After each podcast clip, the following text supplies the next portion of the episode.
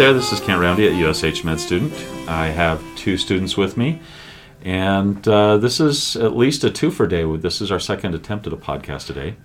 Lance, you're back, uh, but this is your first podcast, so you haven't had a chance to tell us a little bit about yourself. Yeah, I've never been uh, the the focus of the podcast, so thank you again for having me. And I also want to make sure that I say thank you for a really good rotation. This is my last day, and I've really enjoyed being here. So uh, I'll, I'll, let uh, Taylor introduce himself, and then I'll tell you a little bit about me. Sounds good. So on this side is Taylor Van Leeuwen. I'm a fourth year med student at Rocky Vista. And what's odd is I usually start left to right because our our guest star is usually never on the most left seat. In this case, uh, kind of blew it. So normally I would have introduced you first, Taylor. Sorry about that. Tell us a little bit about yourself, where you're headed, what you're interested in. Yeah, um, that's a really hard question at this point. I'm uh, almost to the end of my third year, and I should know what I want to do, but it's been a hard, hard time coming trying to figure out what I want to do urology is at the top. I, I come from a strong anatomy background. I used to teach at the University of Utah Medical School in their anatomy lab, and I love surgery. It's been a complete blast. But unfortunately, I also like the cerebral nature of internal medicine. I love the relationships built uh, along a clinic sort of uh, environment and so I, am still struggling with that question. I, I, have no doubt you'll do a great job with that. Uh, we would like, as a team, we always enjoy hearing where people end up, what they decide doing. So feel free to check back in with us when you get a chance. And if not, we might just check in with uh, uh, your uh, father yeah, D- Dallas will probably tell you and be happy to talk about where I end up. uh, I, I, think we should probably get him back on this podcast. I, I probably plan on rotating here in my fourth year, and uh, it would be interesting to have him come in and talk about some of the things he's done. So I shouldn't take too much more time about that, but um, one of the things that has consistently surprised me is I feel like there's something that's not happening at the Utah State Hospital that we've developed this really incredible process or program. And I'll talk to, to Dallas about it, your father, uh, who is the superintendent of the Utah State Hospital, and he'll say, "Oh yeah, 20 years ago when I was a nurse on such and such unit, we were doing that." And I, I'm like, "Dang it, when am I going to do something that uh, Dallas didn't already do?" So uh, it's always a lot of fun. To to not make uh, this podcast too long, tell me a little bit about how you came to this podcast, if you would. Absolutely. So the this podcast is about the clock drawing test, which really comes down to neurocognitive disorders, and that's what I want to focus on. Uh, the original goal that I had when I came to the Utah State Hospital was I wanted to be better at mental status exams. I had a patient when I was doing my family med uh, rotation that was uh, suspicious for dementia, and I was thrown into the room and I felt very unprepared despite uh, having studied my neuro exam and knowing w- what I wanted to do. I didn't know how to interpret it, I didn't know how to interact with the patient, and I felt uh, very just uncomfortable as I came out and gave my differential diagnosis to, to my attending. So when I came here, I wanted to really expand that skill. Uh, and in doing so, I came across the clock drawing test, which is a test that I feel like most of us know. We're, we're taught at some point in school about drawing a clock. But what, and I, I'm sure we're about to uncover this, there's a lot to know about a clock drawing test that I'm certain not all of us learned in medical school and I think that it's a very interesting, has an interesting history, an interesting application to medicine. Let's define a few terms as we take off, uh, as we start this, and then we'll kind of jump into the area that we hope is high yield for the shelf exam. So you have a couple of tests that you want to describe very briefly. So the the first one I, I want to talk about is obviously the clock drawing test. Um, th- this test has a lot of different variations. In fact, um, I wouldn't be surprised if, as I'm as you're listening to this, you would find that the way you learned how to do the clock drawing test is different than the way I learned it. Uh, but there's sort of a standard to it. It's there is a draw to command version of the of the test in which the patient is given a blank piece of paper and then asked to draw a clock and place the hands at 10 past 11 that is a very standardized and uh, normal way to do the test. There's also a um, uh, copy to command version of the test, in which somebody's giving given a version of the clock to copy, and some of the the features or elements of the clock may be given to the patient. So, in that sense, uh, I think that it's important to recognize what you know what we're talking about as we're going through this because I, I plan to use some of those terms draw to command and copy to command pretty willy-nilly. I want to make sure we know what we're talking about. The next one is the the mini cog which is a uh, a test that actually is trademarked uh, and can be downloaded online from the minicog website and it utilizes a three word recall along with the clock drawing test and i'll reference that at the end to kind of make a point as we come to the end here um, I do want to also point out that as we look at these tests, uh, we're looking at several different cognitive domains, which I'd love to go into more detail about. But uh, unfortunately, there's very many cognitive domains that we could talk about. Uh, the clock drawing test, though, evaluates a few really key ones. The first one's language. So if I tell you to go ahead and draw a clock and put the hands placed at 10 past 11, there's a certain amount of language that needs to be understood there before you can go ahead and execute that command. So it evaluates language, it evaluates executive function, especially in the verbiage that we use there. 10 past 11, I believe the term we use is recoding. You have to recode what 10 past 11 means to go ahead and put that minute hand uh, at the 2 because that's not a 10. Right. so you have to recode that, and I think that that's part of our executive function. There's also this perceptual motor ability that we're using. So it's a cool test in that it uses several different cognitive domains, which to me seems like that sounds like it's going to be a pretty sensitive test, right? We're going to look at all these areas, and if something's wrong in one of them, we're gonna we're gonna have some issues. Uh, we're, we might find that that might not be the case as we What, go along. what is that called in literature? Foreshadowing. Yeah, that, that's right. Now, I want I want to ask you a question, if I can. yeah. I have been impressed by the specific language that is required in the different draw clock tests. I've always heard the test be I would like you to draw a clock. I would like you to make the face large enough that you can put all of the numbers on the face and then set the hands at 10 minutes after 11. So I've heard this very specific language in the past. And I'm not I'm not sure if when you say 10 past 11 if that's more accurate if there's like a specific written kind of dialogue that we need to use.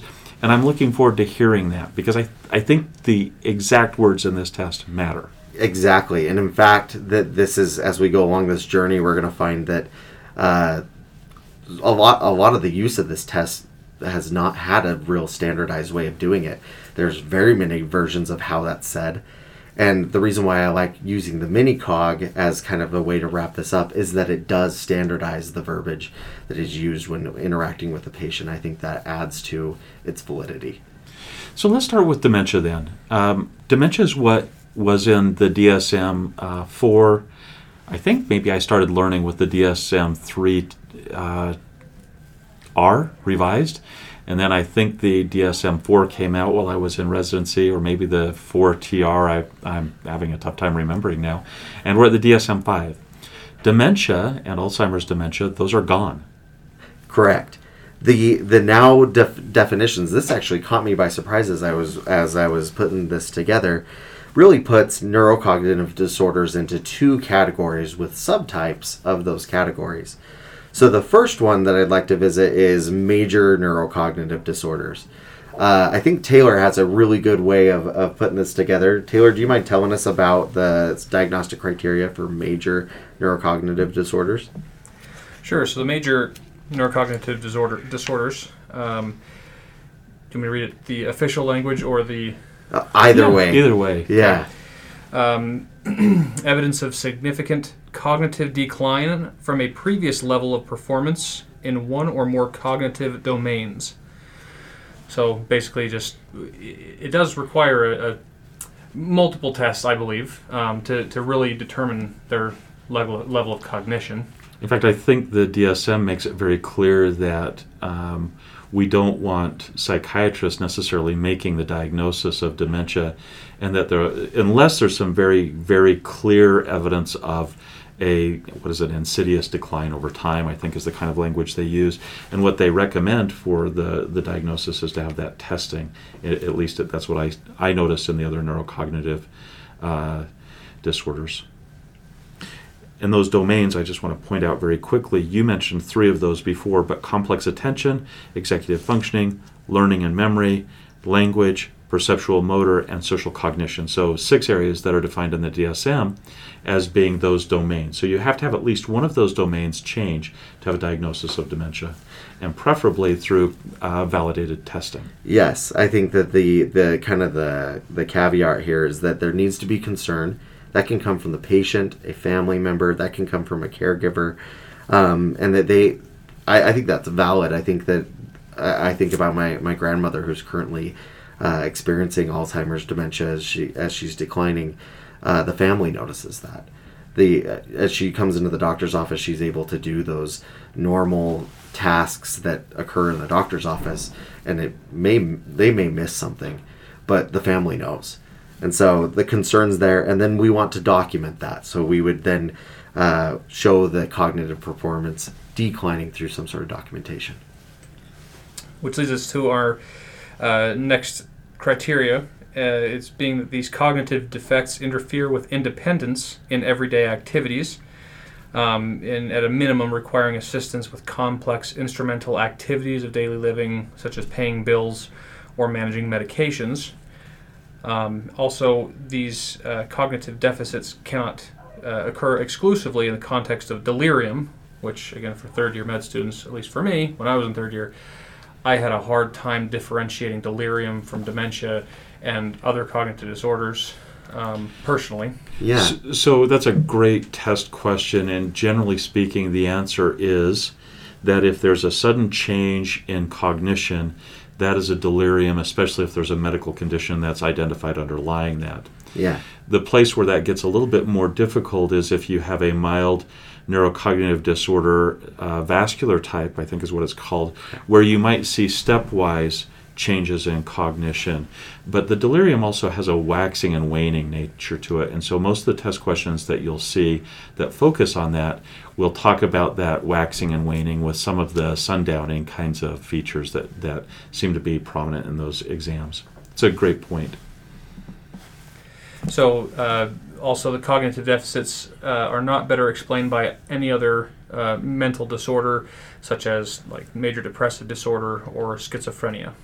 I think that's a big one. I think that as we, uh, one of the big ones when I was in my psychiatry course, end of second year, was making sure that you didn't have an insidious onset um, subdural hematoma, uh, where you have a very slow bleed that's over time, over the course of a month, causing a neurocognitive change. Failing to, to grab that would be catastrophic. I think we see those things with uh, uh, hypothyroid uh, in some patients as well and then of course the the specifiers of the different types that can be. And I, I, like that they've been able to expand those specifiers and simplify the criteria make the the domains much more clear. I, I think this is a step forward from my perspective in the conceptualization of neurocognitive disorders. Absolutely. Um, go ahead. Oh sorry. The the next section uh, or the next realm is minor neurocognitive disorders and just to summarize this so we don't get back into the meat and potatoes of the diagnosis, just to point out the differences here. The evidence of that co- neurocognitive decline is modest in a mild neurocognitive disorder, and it, the cognitive decline does not interfere with their ADLs. So, this is the subtle thing that I think we miss in clinics. Mm-hmm. I think that we the, the patient's functioning fine by definition. Mm-hmm. The patient is having, you know, relatively normal day to day life. But if there's concern from family members, I think that this is when the primary care physician or somebody in that role could easily come in and do one of these tests that we're about to talk about, like a clock drawing test, to document whether there actually is decline. And we'll talk about how import, uh, important and valid that is. I, I want to point out one thing. I think you mentioned activities of daily living, ADLs, but I think I noticed when Taylor was reading through that that he said instrumental activities of daily living. And IADLs are actually somewhat different than ADLs.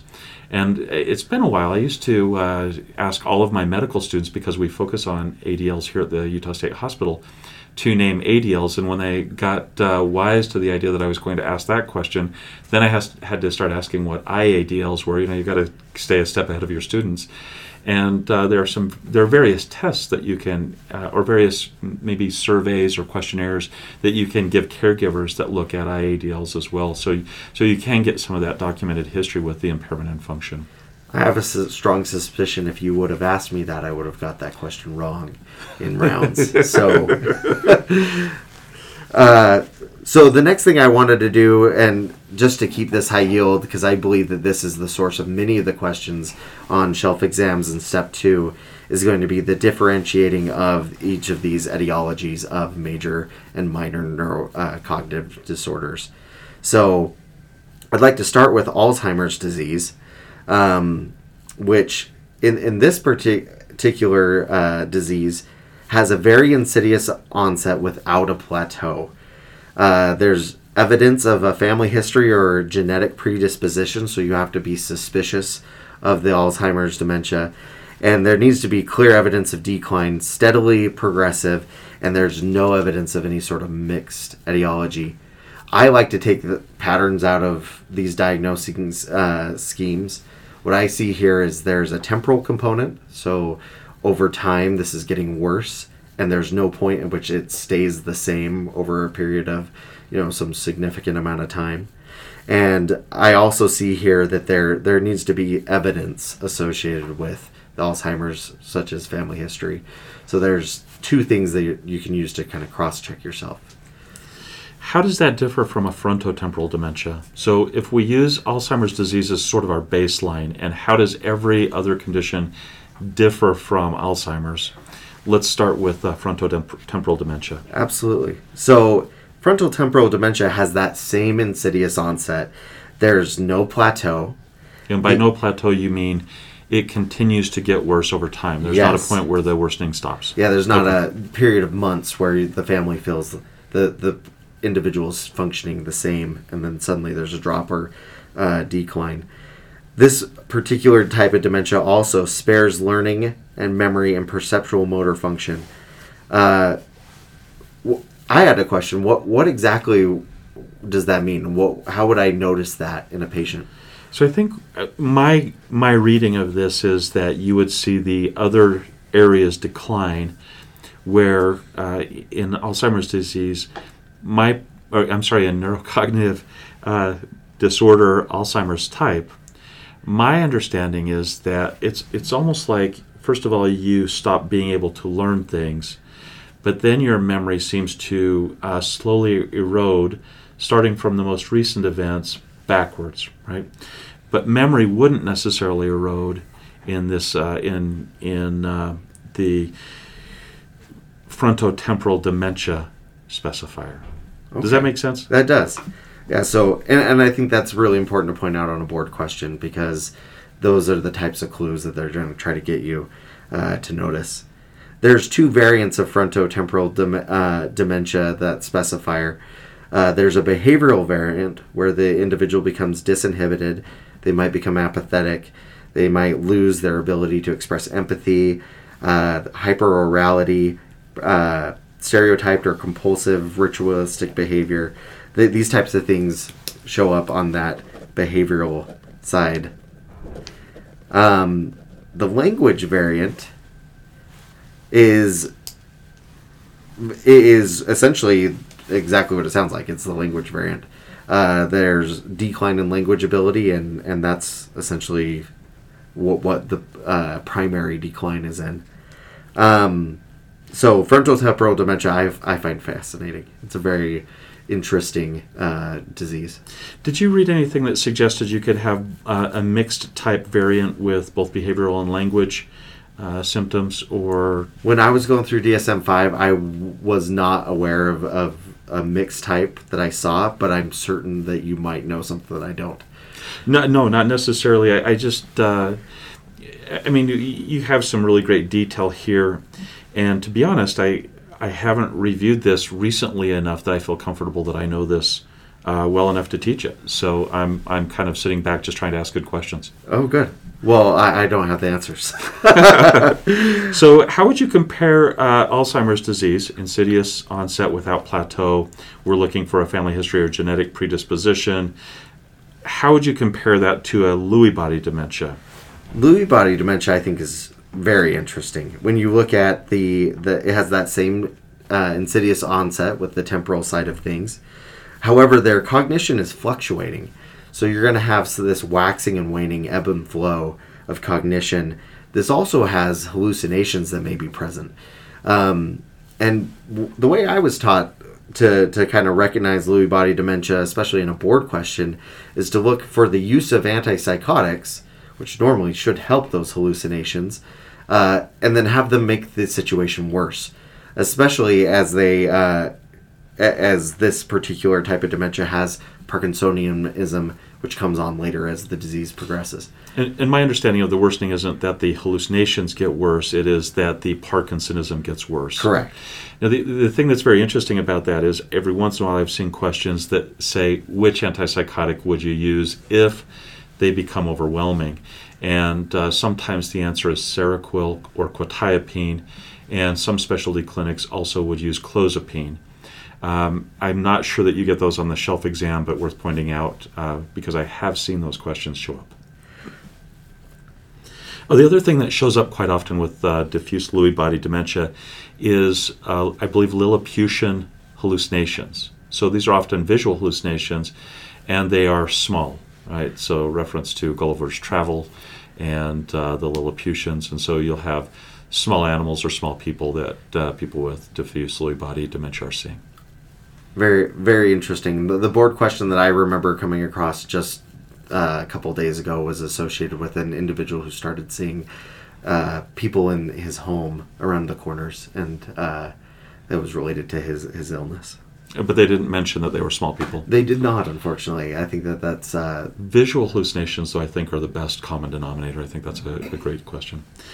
Uh, how would you then distinguish Alzheimer's disease from a Lewy body I'm sorry, from a vascular dementia sp- uh, subtype? I actually think that just so I'm not excluding Taylor the whole time, I think that I would love to get his input on this one. This is a interesting variant of of, of, of neurocognitive disorder.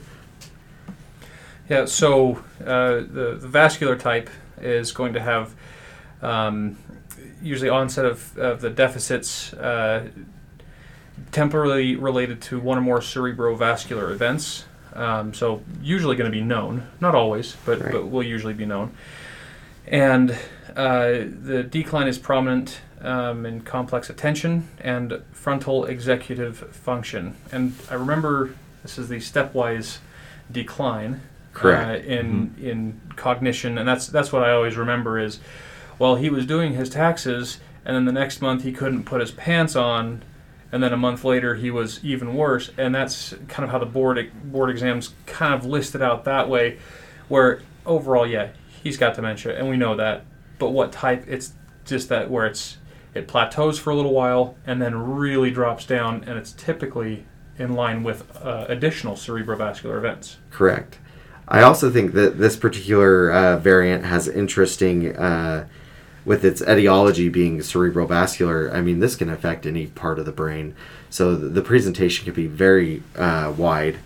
The board questions that I, that I've come across range from identifying that there is a stepwise com- uh, progression to giving you a set of labs that clearly show some sort of uh, risk factors for vascular disease, and then having you interpret it from there. So there, there's a number of ways this can show up. I think boards really like this one.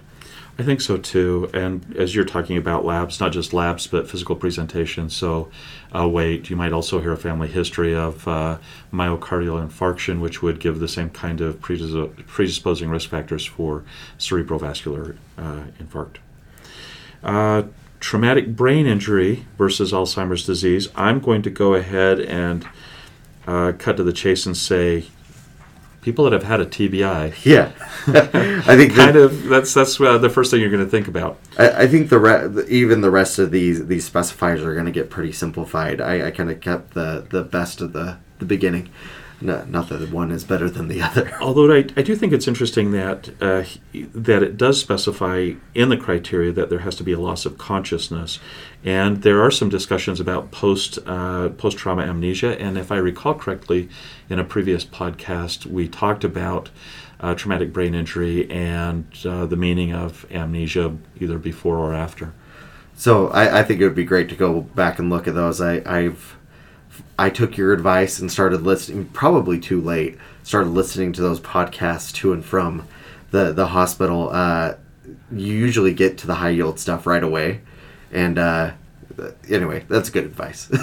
I I think the high yield stuff is pretty high yield. Yeah. Generally, if I put that in the in the specifier or in the text, and I tend to think that the rest of the podcasts are fairly interesting to at least me.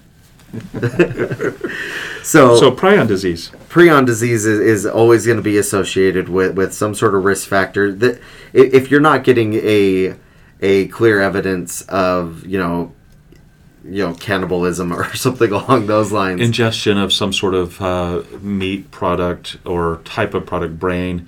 Uh, also, I think the other risk factor that will sometimes pop up is surgery, had surgery, uh, some sort of CNS surgery, correct. right? And so you'll see those risk factors, and that will give you the clues. I think the big thing here, if they're not going to give you those clues, is going to be the motor features, which you're going to have this insidious, rapid onset of motor features, which include ataxia, myoclonia, myoclonus, and then potentially other biomarkers on labs.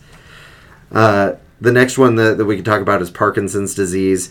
This is different from Lewy body disease, uh, uh, the Lewy body dementia specifier, as that the patient already has Parkinson's disease Right. um, and then the uh, insidious onset as well. And it's we got to make sure that there's not a mixed etiology in that one. Huntington's disease is associated with family history. great review, and uh, we're not going to tackle treatment of uh, neurocognitive disorders right now. Um, I think at some point in the future we may tackle that. I think it's probably outside the scope of what we want to do today. Yeah, I am curious. Um, one of the things that's been fascinating to me over time is when I read about the history of uh, substance, like when we did the the podcast on khat. Man, that, that that history and the way that the the substance misuse and the way that substance itself became modified, I, that the synthetic cathinones, right? That that was just a fascinating history to me. I think you've developed one of the histories that may be now among my very favorites. Talk to me about how the draw clock came to be. absolutely. So, in, in my preparation for this podcast, I went online and found various versions of this history. So I tried to get the common denominators amongst these. Most of this summary comes from the book by Edith Kaplan, who we're about to talk about uh, in some detail in her book, The Clock Drawing and Neuropsychological Analysis. She was on that book along with a few other authors. Uh, so let's go ahead and rewind the clock, if you will. I've been waiting so long to say that. you did it. So let's go to the early 1900s with a uh, British neurologist named MacDonald Critchley. Uh, he is working with British soldiers around the uh, around wartime, and he is the first person, as far as I can tell, tell that has published anything associated with with clock drawing. Uh, in his he writes a book called The Parietal Lobe, and here in his study of the the parietal lobe and how Okay, I, I, I'm sorry. Was it a big seller? I, I, I really doubt it. That, that is not flying off the shelves. That, that would be a tough one to, to pick up, but pretty impressive. oh yeah, the if I think about the parietal lobe, I don't think about the 1900s. I don't, you know, I, I No. typically think about newer and uh, more modern science. So yeah, definitely not not a popular uh, text at the time, but he is he's very interested in apraxia amongst wounded soldiers, and this is where he talks about it is in this book. And so, just a reminder of what apraxia is. This is the inability to respond to a request. So if I say, "Please take your hand and put it to your your nose," that is, if you're unable to do that, that is apraxia. Is that correct? That's my understanding, and one of the most compelling uh, neurological exams I ever saw was not where there were subtle findings on the neurological exam that we typically think of as you know strength, uh, reflexes, sensation kinds of things. It was a neurologist who asked a patient, "Show me how you would brush your teeth." And, and show me how you would put the toothpaste on the toothbrush and show me how you would comb your hair and I was so um, stunned by the inability of this patient to, to do that, or the limit, the impaired ability, and then how from uh, the uh, a dementia that was uh, uh it was a vascular dementia, not a not vascular in the stepwise, but um, it, it, was a vasculitis. Oh. Uh, induced dementia, and that change over time, his, the the early subtle signs of the apraxias onto that I'll never forget that. You know, you have yeah. those patients like that. So yeah, well, well, well described. Awesome. Uh, in, in in his research, he kind of relates this relates apraxia to the posterior parietal lobe, the corpus callosum, and at this point, he's able to confirm that there is a relationship between the clock drawing test and apraxia, and he kind of establishes the clock drawing test as a diagnostic tool. So now we have this diagnostic tool that's established in the 1900s and it becomes popular. You have lots of uh, physicians uh, completing this and using this in their practice. Uh, in Edith Kaplan's book, you see that you have 595 physicians were surveyed, and 98% of those physicians were using the clock drawing test in their clinical practice. However, of those 98%, only about 62% uh, of these individuals, uh, or I guess I shouldn't say only, 62% of them had informal training, meaning that you have a mentor that has probably shown them the test. There wasn't some sort of textbook that they got this from. They're not using a uh, standardized text or study to, to do this. Um, and then on top of that, of, of the 98%, 40% had used it in research. And what we should point out here is at this point in the 1980s, as this test is, you know, snowballed into popularity, uh, there's no normative study completed on it, which is unusual for medicine. Um, it, it feels almost so many red flags go up when I hear that they're we're using a test that just doesn't have the, the data associated with it. I want to jump in for just a second. I think this is one of the most fascinating parts of this discussion one thing that I hope to have happen with these podcasts is that my students jump into the literature and find what the evidence is for the things that they're doing. I think we often talk about the limitations of what can be studied. We've talked about uh, hoping to have something different in the studies. We've talked about even case series and understanding there are limitations in all of these different ways that we look at the data and just wanting more data, right? But I think it's surprising how many things we learn from somebody that we never stop and say, "Hey, am I is that the right thing to do? Should we do it? What's the evidence for this practice that I have?"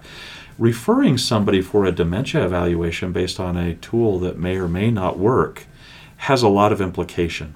Oh, absolutely. I, I think that as, as as you look at what happens up here up to the 1900s, is it I think it's really socially driven. Uh, the clock drawing test, as as I've used it, is very easy to talk about, especially with family members. If I have a patient draw a clock and they do it wrong, I mean that might be your mom, and your mom taught you how to you know tell time, and now all of a sudden I show you her clock as she's slowly uh, kind of declining. That that clock drawing is very easy to say, hey, something's up, and I think that's I'm speculating, but that kind of seems like it, it's part of its popularity. I wouldn't be surprised by that. I know that there are some tests that the patients will ask me, "Tell me why you do that test." And I'll say, uh, "Well, it tests certain parts of the brain and uh, tr- tradition." You know, yeah, yeah, that's what I do. it's what I do, and and I I do try to look at the evidence behind the different tools that we use, and I think. Uh, many of the items in our mental status exam are descriptive without necessarily being diagnostic or helpful in diagnosis. Absolutely. So let, us go ahead and mo- move forward here to 1994, where where this book, uh, uh, Clock Drawing, comes out, and talk about Edith Kaplan, who, I mean, we could just do a quick Google search and just see how amazing this woman is. It's just I don't One think it's a thing quick, after another. It's not a quick Google search. No, no, there is so much. I mean, her Wikipedia page was wonderful to read, and it just led me down so many uh, time wasting rabbit holes that uh, where I could have been studying. I guess it wasn't a waste of time. I just enjoyed doing reading about her. She had so many cool things that she had done. She contribute she contributes all these neuropsych tests that we use in practice today. I mean, I could talk all day about her. Um, so Just very briefly, for example, the WAIS D-KEFS um, important tools used by our psychologists in the diagnosis of many conditions, but largely in terms of neurocognitive disorders, I believe. Absolutely, and that seems to be where a lot of her research, and along with many of her colleagues, I, I, I better back, back up. I don't think the WAIS or the D-KEFS are used in diagnosing other conditions. I think it's a measure of cognition. Okay. Uh, I, I know that the, these tests are used frequently, and she had a great contribution to the mental health world. And I, I, I, d- I think we are doing a good thing to stop and say, hey, Edith Kaplan was awesome. Yeah, and and I think maybe, and I don't know this yet, these tests might help differentiate between the types of dementia, Absolutely. So the what- D, the D-KEFS and the uh, the WAIS.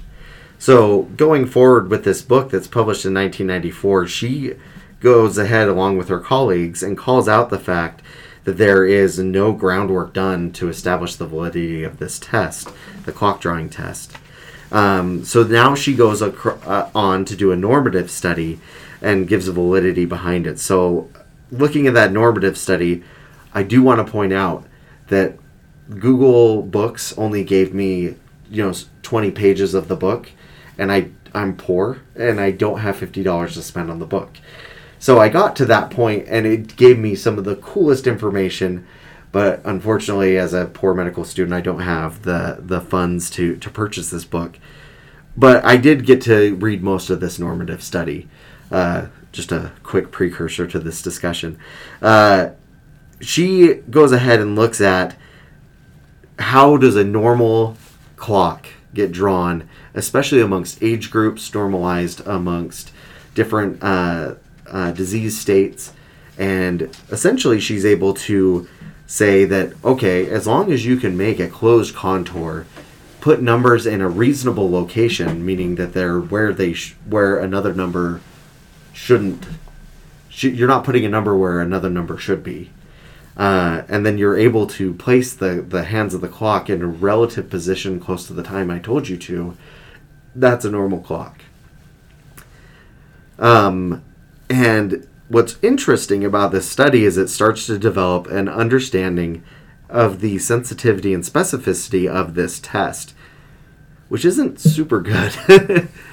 um, we start to see that the, the clock drawing test is roughly about 56% sensitive and 85% specific and this is after her work is replicated and reviewed and dialed up so that was a study uh, posted in 2008 uh, that's not good numbers No, that's not very good numbers. yeah i mean when i think of a screening test i want a test that's going to get all of my all my patients that have the disease and then and then some. I want even some false positives that can lead me to my diagnostic test. Preferably Excuse not me. false positives, but it's hard to have 100% specificity and 100% se- Exactly. sensitivity. Uh, I, I would rather have you know a, a super awesome test, but at the very least, I need a sensitive test, and fifty six percent just isn't that great. No. um, and yet it's still used. so, so the the conundrum continues. Um, going, So, so what's been done to try and get a better test? I think the the best thing that has been done, and what I've noticed most, is that this clock drawing test tends to be combined with other tests. That's how we get a, a better version of this test. There are several studies that that I've gone through that show that the clock drawing test has a relationship to the MMSE and the MOCA, uh, but more often it shows that it's that it's a complement to those tests. So the MOCA, if you did listen to our podcast, I think it was the first podcast we we published, it was, or the second maybe. I, I don't remember. Yeah, it's, it's pretty far down on the list. It's pretty far down on the list. I think the, uh, as I recall, the draw clock is included in the MOCA with a very simplified scoring system. correct. Tell me about the various scoring systems. There are so many. if you look at how often the scoring system is different, uh, there's at least 13 different scoring systems, and that was at the time uh, that Edith Kaplan was was going in and, and doing some of this research. There is another study that uh, that I actually end up referencing quite a bit as do, when I was doing a lot of my my research on this topic. It sounds like it was done by a friend of yours. Is that correct? Uh, yeah, uh, it was a review article. Donald Eknoyan, Dr. Donald Eknoyan, who uh, is uh, an amazing physician, and currently he is a professor of medicine at one of the medical schools in Southern California. he his work's great. I, I loved reading his his his uh, his work.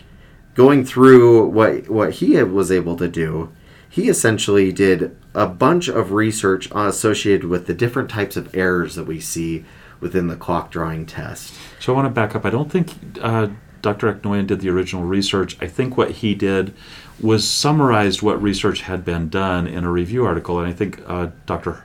Elizabeth Hurley, one of my mentors, was also involved in that. And and what they said is they didn't. I don't think they said this is a diagnostic tool. I think what they said is if you see these errors, these are the neurological correlates from these errors. Correct. So talk to me about those errors, if you would. Absolutely. So there's really six that they end up talking about that they found from from these studies that they look over. Uh, first one is graphical difficulties. Second one is stimulus bound response. Third is conceptual deficit. Fourth is spatial planning deficit. Fifth is preservation Perseveration. I perseveration. I knew I'd mess that up. And six is the size of the clock. Yeah, I think some of those are are, are very self-descriptive. So size size of the clock. Uh, quite often, what we see is, at least in some of the Parkinsonism patients, is a very small clock. Um, sometimes you'll see a very large clock. Um, size of the clock, I think, varies a lot, and I think it again matters whether it's a copy or command, right? And we're, at the moment we're talking about to command. Uh, graphical difficulty. Tell me what that means. What, what does that What does that uh, describe? essentially what you're seeing is is a almost scribbled version of the clock. It's uh, a, se- uh, in a qualitative assessment. Are the lines on the clock straight? Is the clock face distorted? Are the hands of the clock connected in the middle, or are they somewhere off to the side, or you know connecting or connecting at all? Does the circle connect on the clock? I think is Exactly. one of those. Yeah. Yeah, so do we make a full circumferential uh, connection there? Uh, this is commonly associated when you have issues with this, with Huntington's uh, dementia as well as vascular dementias. Uh, essentially, we're, we're disrupting the motor component of, of drawing the clock. Okay, that makes sense. Conceptual deficits. Conceptual deficits are associated with loss or impaired ability to access the knowledge of attri- attributes of a clock, features of a clock, the meaning of a clock. So, if we were to uh, see a drawing that doesn't even look like a clock, we might see that that person might have uh, some sort of semantic memory loss or uh, issues in in uh, uh, remembering what the clock is. You might have the hands do not represent a time or that the hands are absent. This actually, when I was uh, on the unit doing this with, with other patients, I actually saw a couple versions of this where I would get two clocks with just numbers all over the place. And it really just didn't have any meaning. Seemed like the the people that you were doing the clock with had a tough time kind of conceptualizing the clock itself. Correct. And it, what's interesting is it correlates a lot to the way I would communicate with those individuals. It seemed like those particular patients had a really hard time keeping a, a a thought going. Now I've got a question for you, just to chime in here. Uh, does this have anything to do, like this whole conceptual thing? Does this have anything to do with um, kind of a, a, a, a executive motor functions, making a decision and trying to create something, kind of uh, extended planning? Because you kind of have to put things in order and do s- things in a certain way. Otherwise, you're just going to, you know, mess things up. Absolutely. So in each of the the different uh, subtypes of uh, neurocognitive def- deficits seem to be listed here. So frontotemporal dementia have uh, has a uh, component to this. Vascular dementia, Parkinson's, Alzheimer's, Huntington's. Each of these have motor components to them, and the ability to create a uh, plan in my head to execute what I'm thinking about. Uh, so I, I think you're spot on there, Taylor. Um, lesions that we see in this this particular deficit are lesions in the left inferior frontoparietal, opercular cortices, uh, lateral temporal lobe. So you have these areas of the brain that are are greatly associated with uh, executive functions and, and putting together a concept. It, it just uh, to point out something very quickly here, we're now not talking about screening for these specific types of conditions. We're talking about how this test might correlate to deficits that would have meaning as the person that you're sitting in front of goes back home and tries to either live independently or with some level of support. Correct. Uh, the next one I think on the list I have is spatial and planning deficits. Absolutely. So these are errors in the layout of the numbers on the clock. So this is like your spatial neglect sort of thing. Uh, you might have planning gaps. Uh, this is more common in Alzheimer's dementia than it is in frontotemporal dementia, than it is in schizophrenia, based on the studies that were, were looked at uh, when talking about spatial planning deficits. Uh, there are impairment of the non-dominant he- hemisphere that is something that I, I was taught in medical school in my first year to screen for and that was really what i thought the clock drawing test was supposed to do so non-dominant hem- hemisphere is, is the space space and planning deficit I think the classic example is a set of numbers on one side of the clock, and the answer is there's been a very large uh, stroke from uh, anterior cerebral. that sounds about right Please do not remember that for any test. I'm leaning forward into the microphone to make sure everybody hears that. Uh. that is not going to be something you want to rely on for anything you're doing on a test. Uh, perseveration.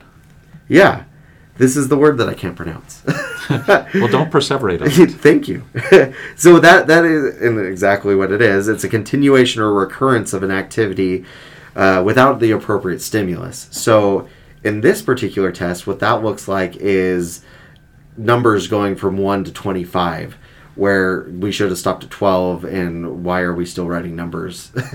so Every once in a while, I think I've seen a patient who will keep circling the clock as well. It's like they, they just can't stop and lift up the the pen that they're using to, to complete the circle. absolutely, And I've I've also um, I think I've seen, uh, and I'm not sure if this would be perseveration or executive planning or encoding, but the idea that somebody will feel like they have to draw the clock hand all the way to the uh, end of the the circle, right? Instead of stopping with the shorter hand. And I'm not sure if that is considered an encoding error or a perseveration error, but it's something I've thought about a lot as I've seen Yeah. hand length not uh, not be accurate. Yeah, I, I've seen that as well as I was as I was doing some research on this and having clock drawing tests in the unit, um, and I saw that a lot. And so I, I don't know what that would be, but uh, perseveration is a good hypothesis there. I think, I mean, it's consistent with having more than uh, two hands on the clock,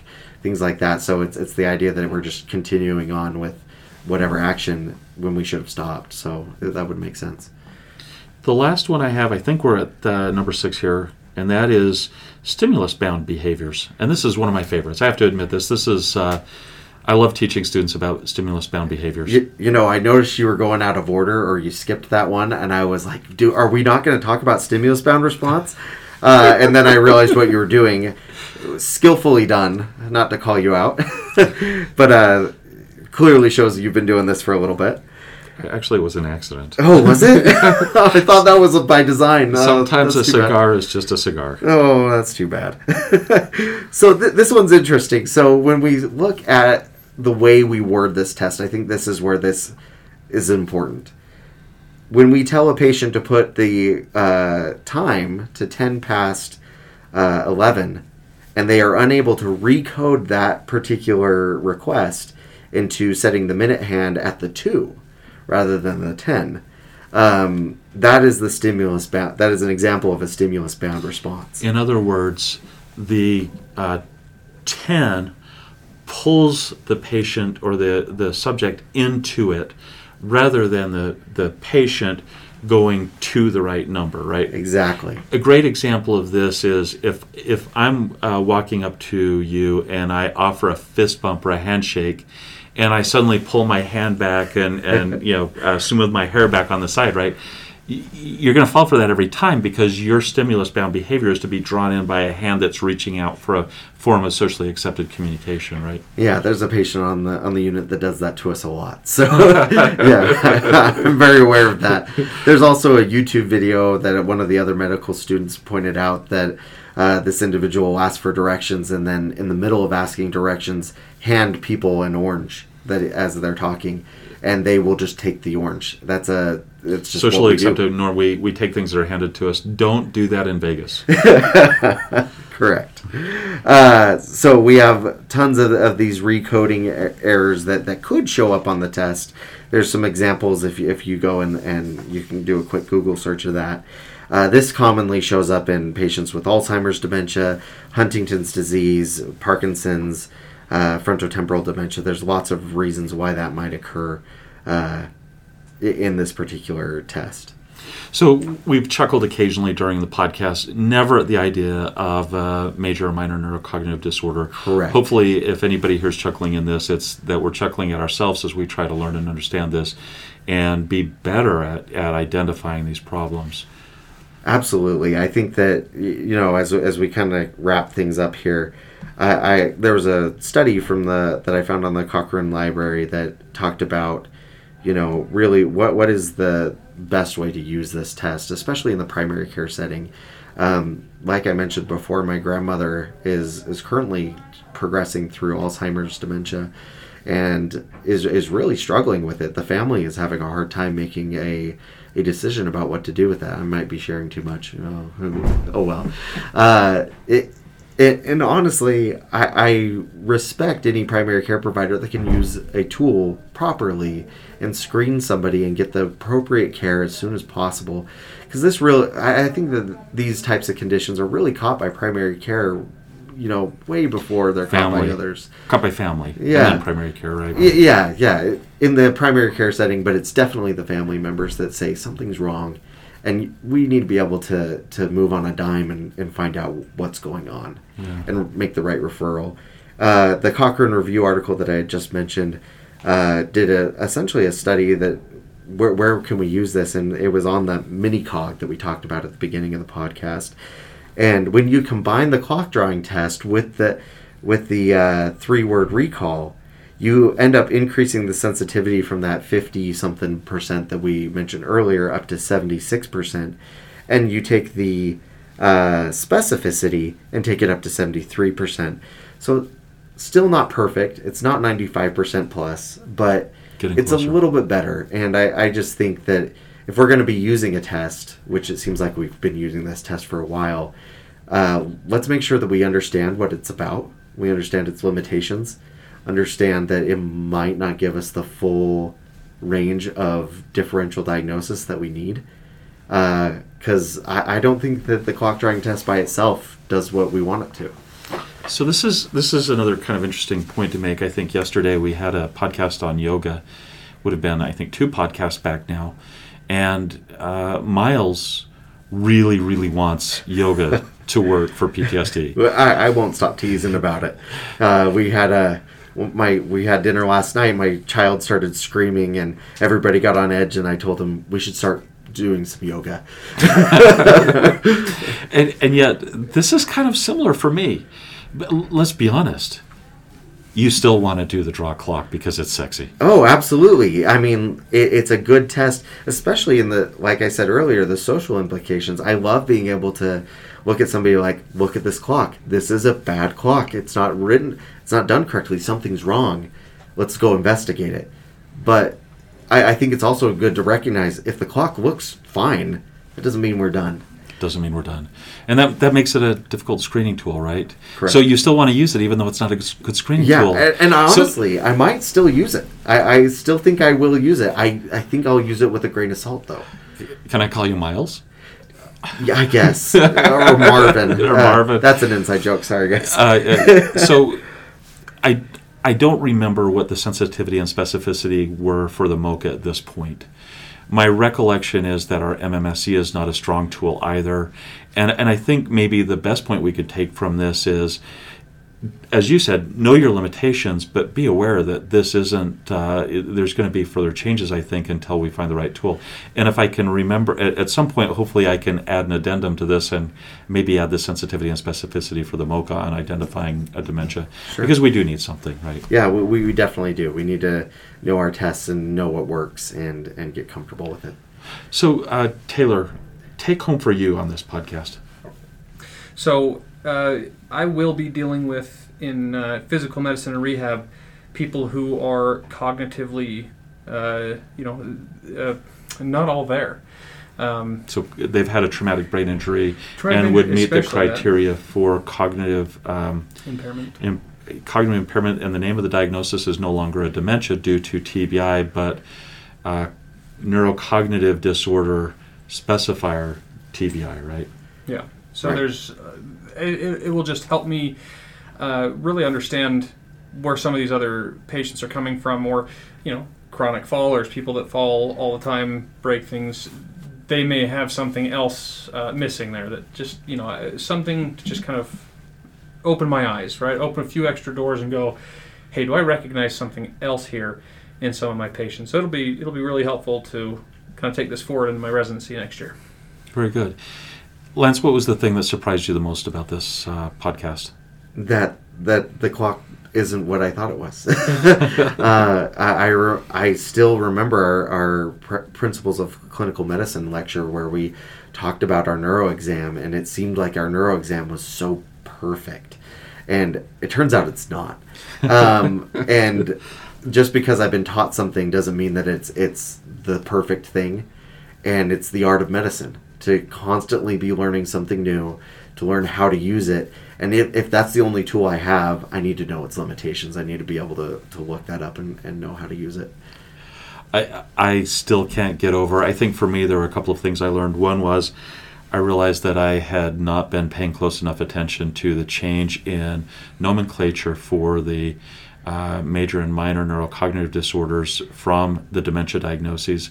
And the other thing I think that I learned was that there's now a great story that I can use to help describe the the shortcomings of I learned this from my preceptor, so I know it's good, right? Because I, I think 98% of physicians are using draw a clock. Holy cow, That's a lot. that's a lot. Yeah. And it's never been normed. We, we, we don't even have a standardized scoring system for it, right? And and then uh, even now it has a great number of limitations. Although I think more and more people are moving to the MoCA. I think the Absolutely. MoCA has better data. Uh, very, very well done. Gentlemen, uh, this is definitely your last podcast, Taylor. In fact, I think your evaluation is done and you're headed out uh, shortly after this to enjoy the rest of the day. Thank you so much for being a part of the team here. We ha- enjoyed having you here over the last month. Lance, I'm not sure, but I think you're stuck here a little bit longer today, and I- maybe even tomorrow morning. You guys may be coming back, and I hate to tell you that. Uh, I know you've got a test on Friday, and I like to be able to let you guys, as hard as you've worked over the month, get get back to that. But thank you so much for uh, a wonderful podcast. Well, Well, done. Thank you. I, I like I said, I've loved this rotation. I think that it's challenged me in ways that are unique that I haven't been challenged before, and uh, I learned more from from this particular uh, assignment doing the, this podcast than I ever thought I would. So it was a lot of fun. Very glad to hear that. On that note, gentlemen, thank you and team out. Team out. You know.